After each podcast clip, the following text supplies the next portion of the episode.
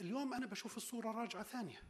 أنا بشوف الأمور لما بقرأها اليوم على المستوى العالمي في معطيات مبشرة. بدايات انتهاء القطبية الواحدة إلى حد ما في همه يعني شيء في تعولات بتصير بقرأ على المستوى العربي حالة مختلفة ولو إنها لحد الآن في مرحلتها الانتقالية اللي ممكن تأخذ شيء زمني. في دور للشعوب قاعدة بتأخذ في همة يعني ما معينة. فالمعطى الإقليمي والمعطى الدولي شايفه مختلف. والنقطة الثانية لقضيتنا إحنا المباشرة في معطى دولي مهم اليوم حكي هون اليوم قالوا موضوع المقاطعة وغيره كل هاي المسائل. اتفقوا على نقطة واحدة وأنا برأيي هذه مهمة أنا بتفق معهم. قالوا أوروبا إلى حد ما اليوم شعبيا إعلاميا قانونيا سياسيا بهذا المفهوم على المستوى الشعبي هي لصالح الموضوع الفلسطيني. ولكن بالمعنى الرسمي هي مش لصالح. وصاروا يقولوا عن الهند وغيره وغيره لا كمان أنا بقول في مساحة جيدة اللي اليوم إحنا في وضع أفضل. إذا كنا سابقا حنينا روسنا وانكسرت روسنا لأسباب كانت تتعلق بالظروف اليوم الظروف إلى حد ما مختلفة. السؤال هل غيرنا في السياسة بحيث أنه نخرج من قيود أوسلو؟ ولا لا؟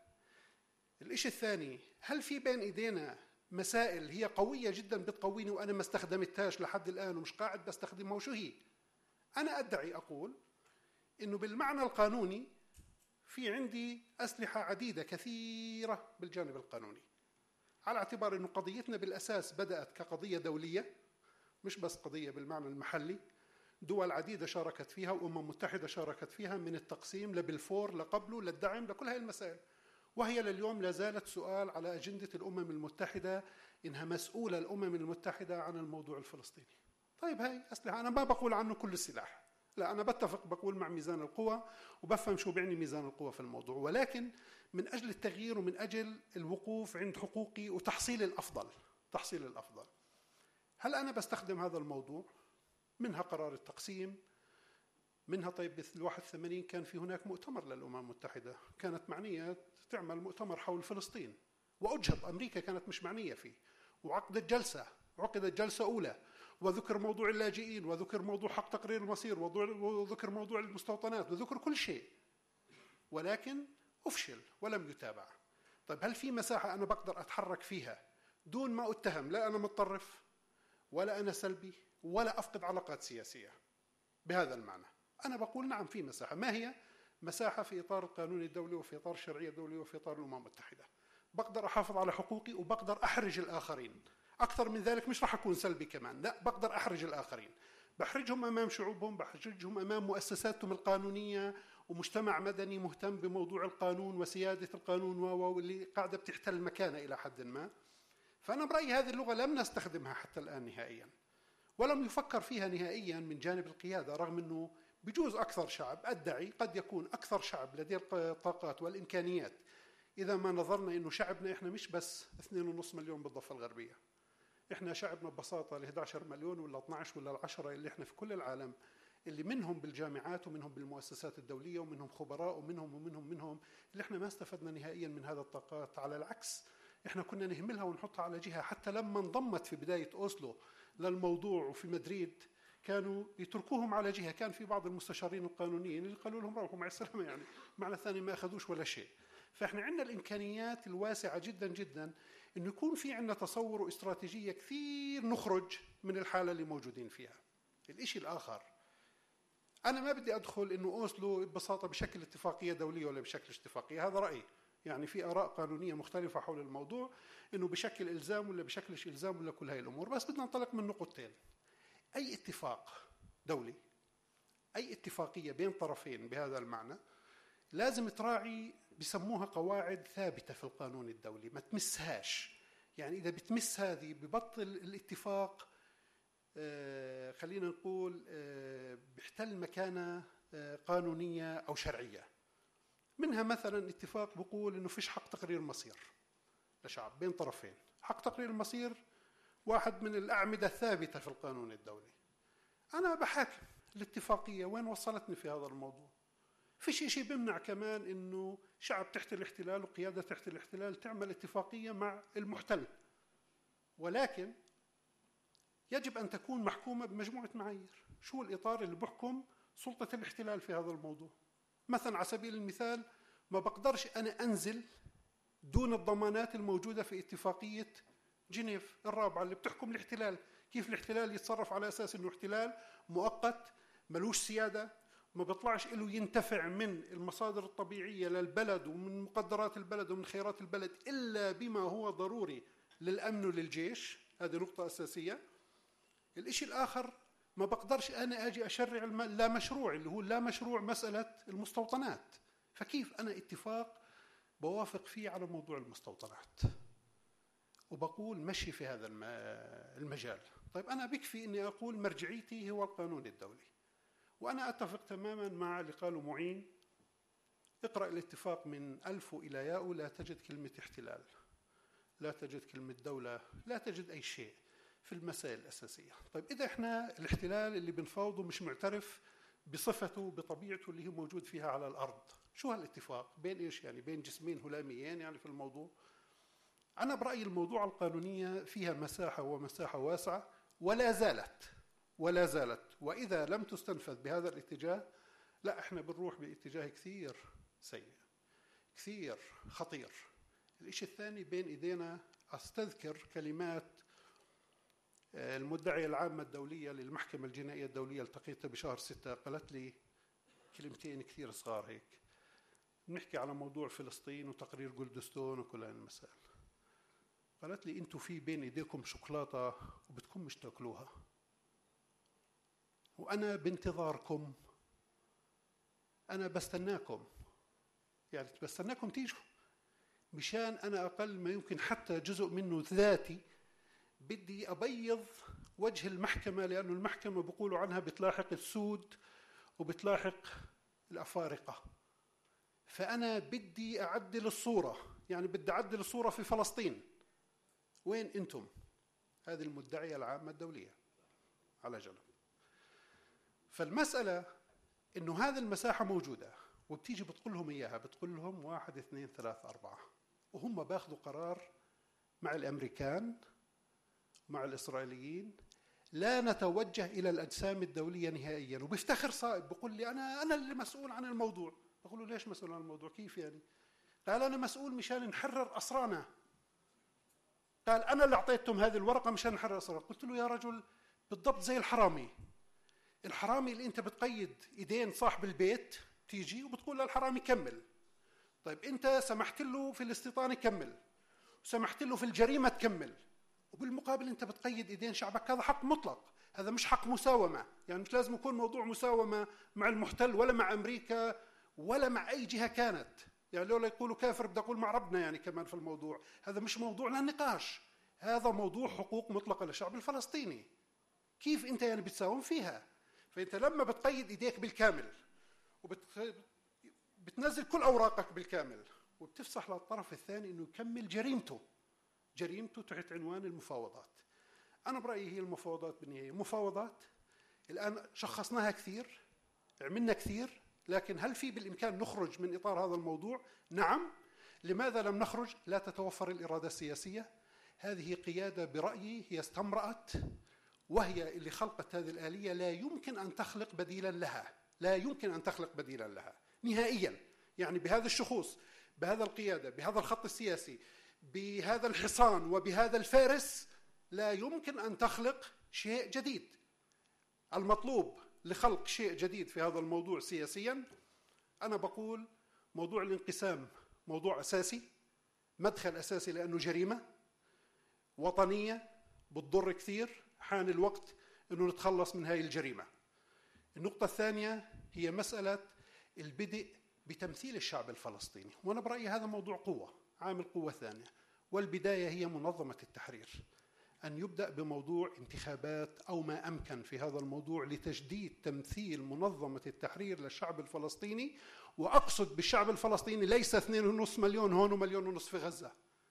أنا لا أتحدث لا عن مجلس تشريعي ولا عن غيره. أنا أتحدث عن إعادة الاعتبار لتمثيل الشعب الفلسطيني بكل أشخاص الشعب الفلسطيني لاجئي واللي في الداخل واللي في الخارج وكل الناس. أنا برأيي هذا هو المدخل لإعادة الآن الاعتبار والتمثيل. هذا سيعكس حاله. أولا على الموقف على الحقوق وعلى الخطاب وعلى الاستراتيجية. هل في أمامه عقبات؟ بالتأكيد. هل هي كبيرة جدا جدا لدرجة المستحيل؟ لا. إذا توفرت الإرادة الفلسطينية حول هذا الموضوع تتذلل باقي العقبات في هذا الجانب.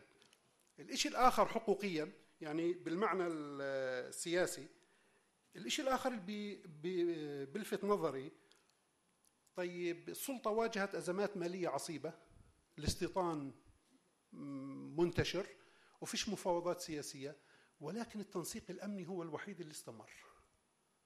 استمر في أسوأ الظروف. حتى دائما المؤسسة الأمنية الإسرائيلية كانت تعطي تقارير تقول أنه أفضل شيء يعني وللأمانة يعطوا شهادات إلنا يعطوا شهادات كانوا في الموضوع قديش إحنا يعني ممتازين ممتازين لهم.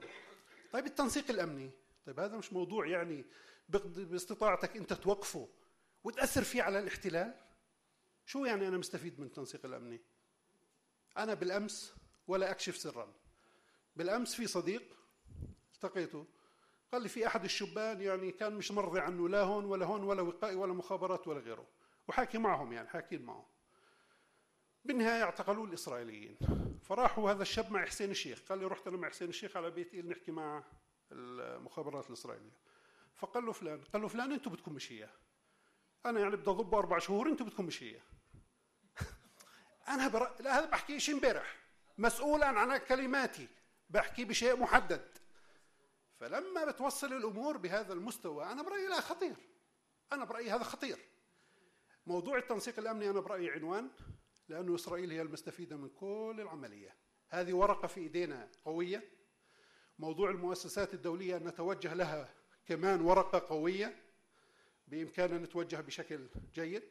والمحكمة الجنائية الدولية في مقدمتها هناك بإمكاننا نحط استراتيجية قانونية واسعة اللي العالم يقول نعم معكم الحق وكل الحق في هذا الموضوع. الإشي الآخر اليوم الحملة اللي بتصير إنه في شركات وقفت تعاملها مع المستوطنات وغيره. أنا برأيي هذا إشي مش بسيط. لا لا إسرائيل بذكرني بحالها اليوم.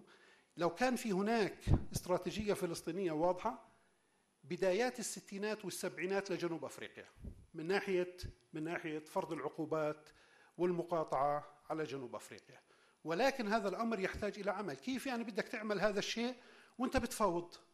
وأنت بتفاوض. أقل ما يمكن إسرائيل تستفيد من موضوع المفاوضات. الشيء الآخر إسرائيل في محاكمها تتعامل مع أوسلو من الناحية القانونية. أي شيء لصالحها بتحاول تستخدمه. أعطيكم مثل كثير بسيط. بقربه جدا وبنهي في الموضوع. المحاجر الثروات الطبيعية. في قضية ارتفعت أمام العليا الإسرائيلية. ردت العليا الإسرائيلية كالتالي. قالت مزبوط يعني آه، لائحة لاهاي لعام لعام 1907 بتنطبق والسكان لازم يعني يكون مصلحتهم.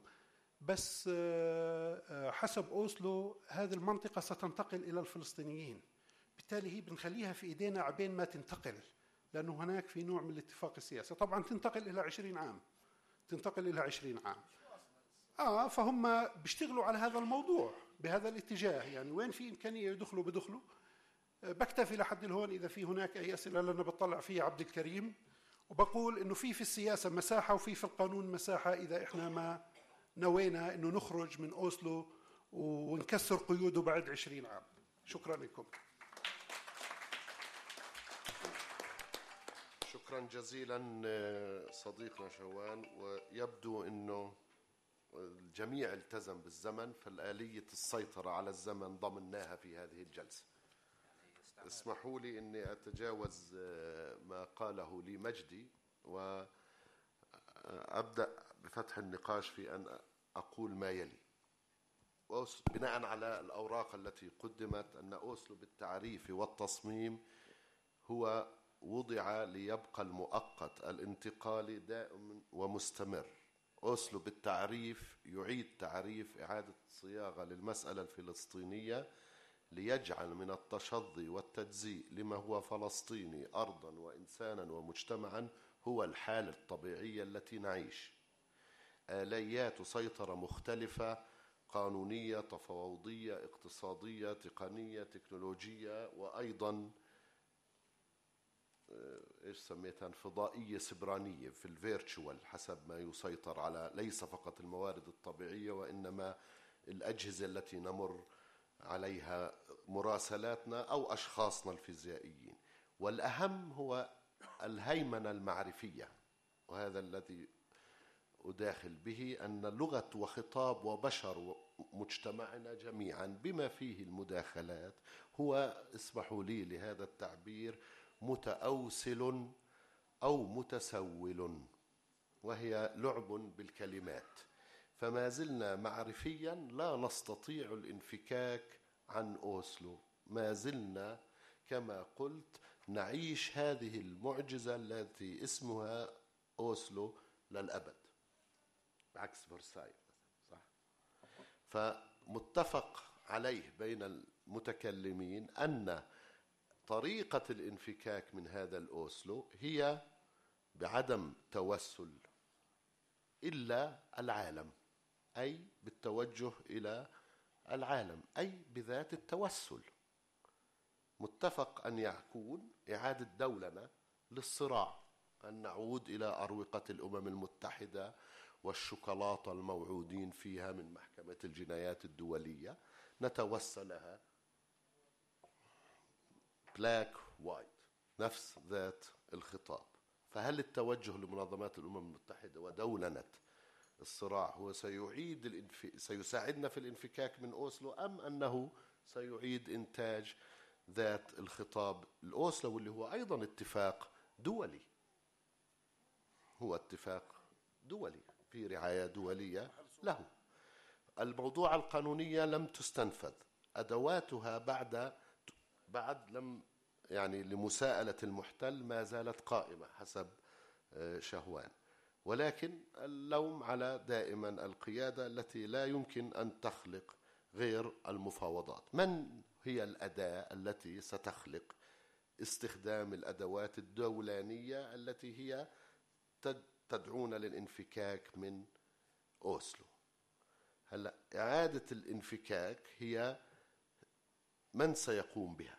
من سيقوم ب هل هي ذات الأدوات والنخب التي أنجزت أوسلو غير الميت. هي منظمة التحرير يا زلمة. ما هي اللي جابت أوسلو منظمة التحرير؟ كيف بدنا نخرج من, من أوسلو بإعادة منظمة التحرير؟ أنا مش فاهم. بس بفتح النقاش بهذه الطريقة اللي سامحوني فيها بجوز. تفضلوا للجميع. نعطي الأستاذ وأصدقائنا في غزة. بسم الله الرحمن الرحيم. سأتكلم عن دورنا كجماهير وشعب فلسطيني ضد ممارسات الاحتلال في تهويد القدس والأقصى واستمرار بناء المستوطنات. وكيف يمكن استثمار ذلك سياسيا؟ وهل يمكننا خلق واقع جديد لصالحنا؟ وكيف تتناغم القيادة السياسية مع شعبها من أجل التحرر؟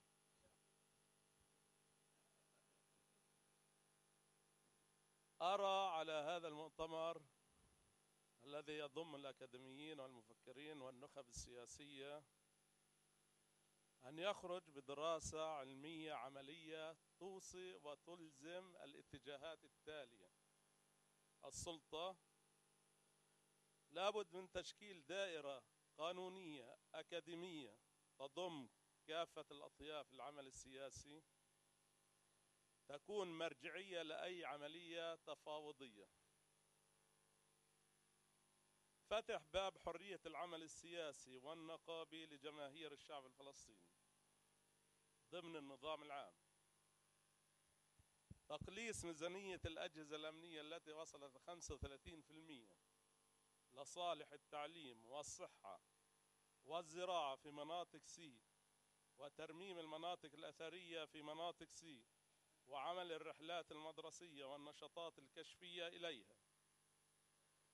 وأن يتم التقليص أيضا لصالح دعم أهلنا في القدس والأقصى ضد سياسة تهويدها. ثانيا أرى على هذا المؤتمر أن يخرج بتوصية إلى الحركات الوطنية والعمل الجماهيري متمثل بالأعمال التالية. لدعم صمود أهلنا في القدس وحماية الأقصى من التهويد على أن تشارك الجماهير الشعب الفلسطيني وتستنهض للصلاة إلى الأقصى. وإذا منعها الحواجز الإسرائيل الإسرائيلية أن تقام الصلاة بالألوف على هذه الحواجز العسكرية. كل يوم جمعة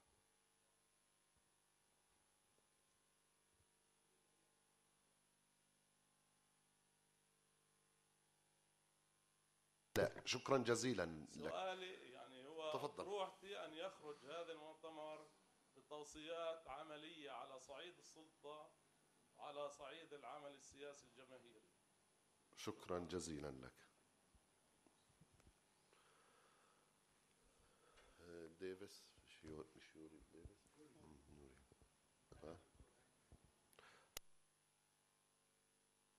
أود أود أن أثني على مواقف أو رسالة آه، الدكتور الرباني والدكتور جبرين وأثني بملاحظات آه، ملموسة مثلا في مجال آه، تدويل القضية الفلسطينية واللجوء إلى المنابر الدولية مثل بما فيها الأمم المتحدة. الأمم المتحدة العضوية في الأمم المتحدة هي عضوية دول.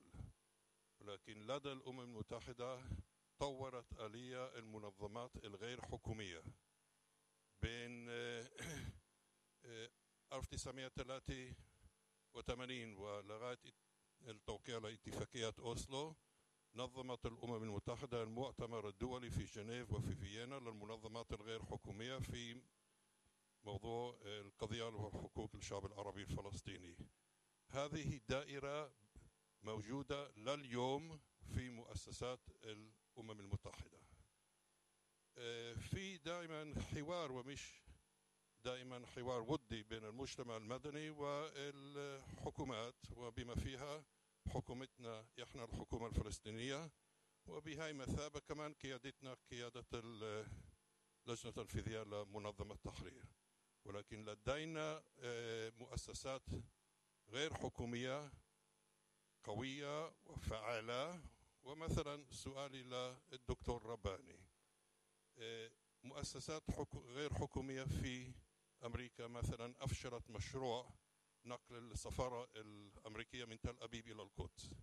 منظمات غير حكومية يمكن أن تتوجه إلى الدوائر المناسبة لدى الأمم المتحدة بطلب تعريف دولة إسرائيل كدولة أبرتايد في شوكولاتة في المعاهدة الدولية لقمع ومعاقبة جريمة الأبرتايد أنا آه، يبدو لي أنه ساهمت في إدخال تعريف إسرائيل كدولة أبرتايد بداية من سنوات الثمانينات.